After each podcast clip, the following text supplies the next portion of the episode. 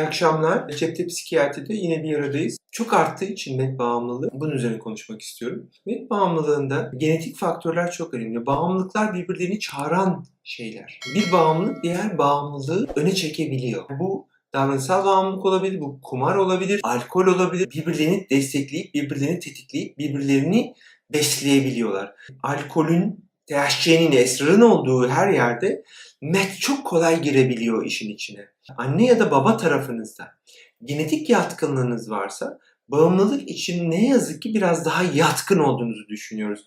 Bir düşünün anne tarafınıza baba tarafınıza alkolizm, karışık madde bağımlılığı gibi şeyler varsa ciddi sıkıntınız var.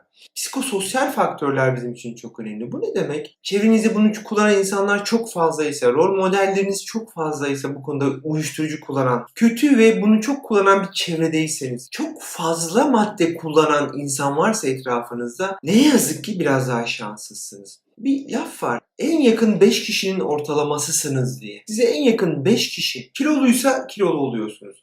Tenis oynuyorlarsa tenis oynuyorsunuz. Onlar alkol alıyorlarsa alkol alıyorsunuz. Bu sizin için normalize oluyor.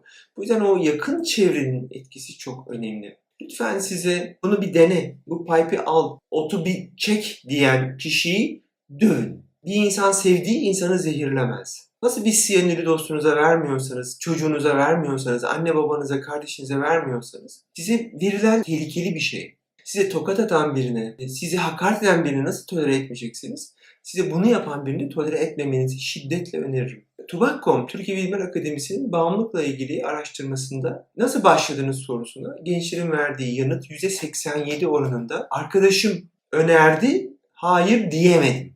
Yani orada hayır diyebilmek ve diyememek arasındaki fark, ölüm ve hayat arasındaki fark. Bu yüzden son derece önemli. Biyolojide şunu konuşabiliriz. Mette çok fazla deneyimimiz yok ama alkol bağımlılığı için konuşayım sizinle. Aldehyit dehidrogenaz diye bir enzim var. Bu enzimin miktarına göre bir kişinin alkolü yok etme, sindirme, tahammül etme düzeyi farklılaşıyor. Örneğin bu kızır derilerde çok az. Çinlilerde çok az. Kadınlarda erkeklerin neredeyse yarısı kadar. Bu yüzden çok daha kolay sarhoş oluyorlar. Hani bir bireyle sarhoş olan insan efsanesi doğru. Yani bir kişi bir bireyle sarhoş olurken bir kişi büyük rakıyla iki büyük rakıyla sarhoş oluyor. Aradaki fark bu enzim seviyesi. Az enzimi bulunan karaciğeri biz akıllı karaciğer diyoruz. Neden? Eğer sizin karaciğeriniz bunu atmayı öğrenirse, meti, otu ya da alkolü atmayı öğrenir, tolere etmeyi öğrenirse beyni zehirleyebilecek kadar doza çıkması çok hızlı oluyor. Karaciğer bunu tolere ediyor, enzim üretiyor. Fakat beyin bunu üretemiyor. Bir ölüm haçı gibi kişinin nabzının arttığı, ateşin de yükseldiği grafik çizeriz hastalarda. Kullandığınız madde arttıkça beynin de buna tahammül etme seviyesini düşürmüş oluyoruz ve kişi çok daha hızlı bağımlı oluyor, çok daha fazla zehirlenmiş oluyor. Bunun hepsi beyin kimyasını zehirleyen maddeler. Peki bağımlılığı nasıl anlayacağız? Bağımlılık için en önemli 2-3 kriter var bence. Bunlardan bir tanesi kontrolün kaybı. Bir maddeyi kullanmak için harcadığınız zaman, düşünce, enerji yani bununla ilgili yaptığınız hazırlık, çaba son derece önemli. Aldığınız sosyal önlemler de çok önemli. Yani engellendiğiniz zaman oraya buraya içki saklamak, sigara stoklamak, Örneğin MET'te benim gözlemlediğim birkaç davranış var. Çok fazla banyoda zaman geçiriyorlar. Çok fazla. Çünkü kullanmak için ihtiyaç duyuyorlar. Acayip bir aşermesi var. Dirseklerini dizlerine koydukları böyle bir duruşları var banyoda. Dizlerin hemen üstü kızarıyor. Ödem oluyor. Yani şişiyor. Gündelik hayatınızı etkiliyor. İradi bir konu değil. Şimdi Ramazan'dayız. Ramazan geldi içmiyorum. Ben bırakabiliyorum doktor bey. Bunu zevk aldığım için içiyorum. Bunların hepsi hikaye yasal, sosyal, mali, idari, ailevi olarak sorun yaşıyorsan, sağlık alanında sorun yaşıyorsan ve devam ediyorsan sen bağımlısın. Eğer bunu almadan işleminizi sürdüremiyorsanız, böyle biraz kokain ve eroin karışımı bir şey evet. Sizi acayip canlandırıyor ilk başlarda. 3 gün uyumuyorsun. %90 verimle çalışıyorsun. Yani bir arabasın 5000 devirle gidiyorsun her tarafa. Sürekli olarak bir e, rallidesin. Yani Formula 1 yarışçısı gibi hissediyorsun. İnsan beyni, insan bedeni böyle bir performans için eğitilmiş, yaratılmış, yapılandırılmış bir şey değil. Sürekli 5000 devirde olmak mümkün değil. Ne oluyor? Tükeniyorlar. Kalple ilgili, mide bağırsakla ilgili, beyinle ilgili inanılmaz sorunlar çıkıyor. 3 gün uyumayan adam Üçüncü günün sonunda bir yatıyor. Üç gün hele hele madde bulamazsa. Üç gün uyanamıyor. İnanılmaz kilo kaybediyorlar. Yaralar çıkıyor. Mide bağırsak, kardiyak sorunlar. Çok fazla kalp krizinden kayıp görüyoruz. Baştan 5000 devir ve 3 gün uyumadan %90 performans gösteren adam artık bunu almadan yolda yürüyemez, düşünemez, ayakta kalamaz oluyor. Maddesiz işlevini sürdüremiyor. Maddesiz hayatını sürdüremiyor. Mete özgü bir özellik var. Paranoid özellikler gelişiyor. Aşırı kuşku, alınganlık, bir kuşku hastalığı, resmen bir paranoid şizofreni oluşuyor. Beni takip ediyorlar, beni aldatıyorlar, hakkımda konuşuyorlar gibi.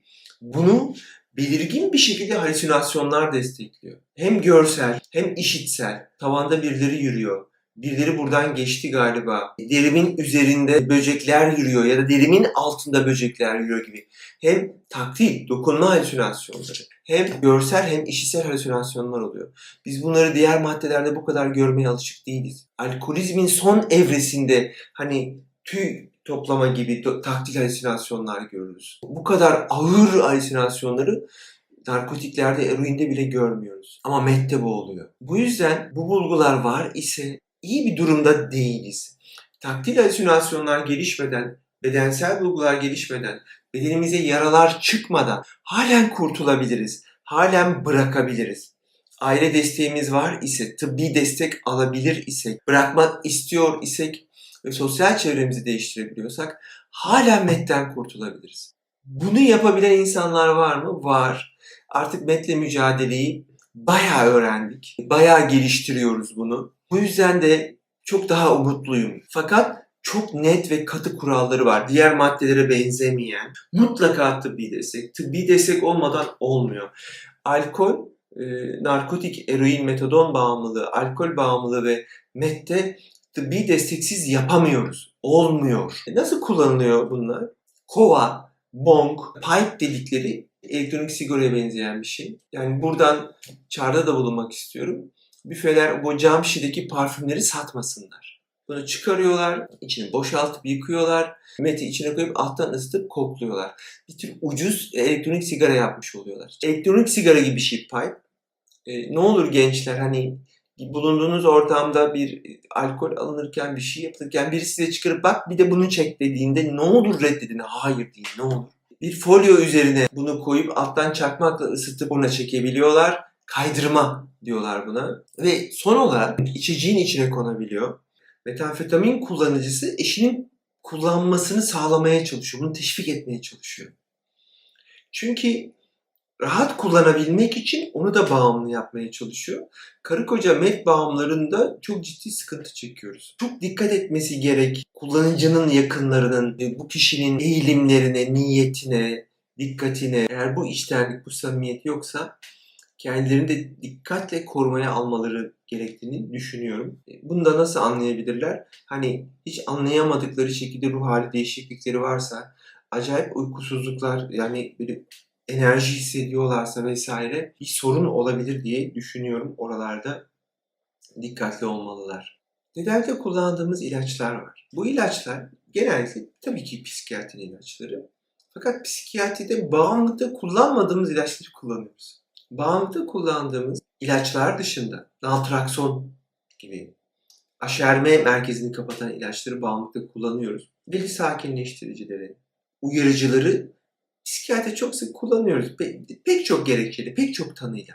Fakat med bağımlıları özellikle iki tane maddeyi çok istiyor. Bunlardan bir tanesi pregabalin içerenler. Bundan 2, 3, 5, 10 yani 20 tane kullanan da gördüm. Biraz mete benzeyen bir tablo yaratıyor. Bir de aslında ağır uykuluk, narkolepsi hastalığı için kullandığımız modafinil etken maddeli ilacı çok istiyorlar. Mete almadıklarında böyle uykuları geliyor, hayata katılamıyorlar. Bunu de destekleyen, dopamini salgılatan ve kişiyi ayakta tutan modafininin çok hoşlarına gidiyor. Modafinil zaten Amerika'da ya da Batı ülkelerinde böyle sınava çalışan öğrenciler tarafından da çok böyle kötüye kullanılan bir madde. Başlangıçta tedavide bunlar verilebilir mi? Verilebilir.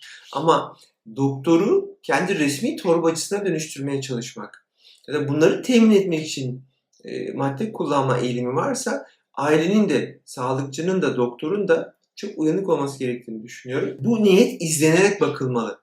Başlangıçta verilebilir ama sonra bunların azaltılması gerekiyor. Nasıl bırakılır videosunda bunu konuşacağız. Met kullanan kişi alkolik bile olsa alkolü bırakıyor.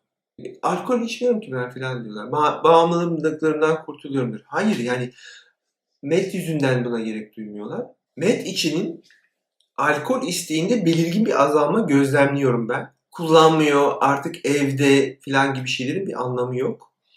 Banyoda, tuvalete çok fazla zaman geçiriyorsa, dönem dönem aşırı canlı ve enerjik, dönem dönem aşırı uykulu oluyorsa bunu kullandığını düşünen aydın uyanık olması lazım. Peki bir kişinin bu ilaçları yani pregabalin ve e, almasının ne sıkıntısı var diye düşünebilirsiniz. Pregabalin ve modafilini alan kişilerde met kapısı hep açık duruyor. MET'teki en büyük sorun aşerme. Eğer pregabalin kullanıyorsanız, bunun yanında alkol, ot kullanıyorsanız met kapısı hep açık. Her an dönebilirsiniz. Kişinin o yoksunluğu yaşamasını, atlatmasını ve e, tekrar normal hayata dönmesini, beynin eski volümüne, eski devrine, hani yine 5000 devirde çalıştırmış oluyoruz motoru. Sadece kandırmış oluyoruz, gündelik hayata katmış oluyoruz. Bunu da nasıl anlayabilirsiniz? Size pregabalin verilmiştir doktorunuz tarafından, modafinil verilmiştir. E, denmiştir ki sabah akşam verin.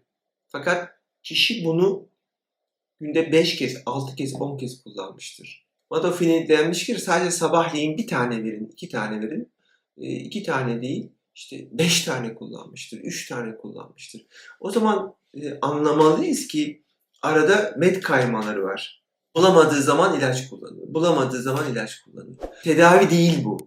Bu yamam, kapatma, bu kamuflaj. Bu, bu iyi bir şey değil. Hem tedavi ekibinin hem ailenin oturup külahları öyle koyup bir düşünmesi lazım diye düşünüyorum. Gelecek bölümde MET'i nasıl bırakırız? Nasıl e, bundan kurtuluruzun belli sosyal koşulları var. Diğer maddelere benzemeyen bunları konuşacağız. Lütfen videoyu beğenmeyi, alarmı çalıştırmayı, faydalı olabileceğini düşündüğünüz insanlara göndermeyi unutmayın.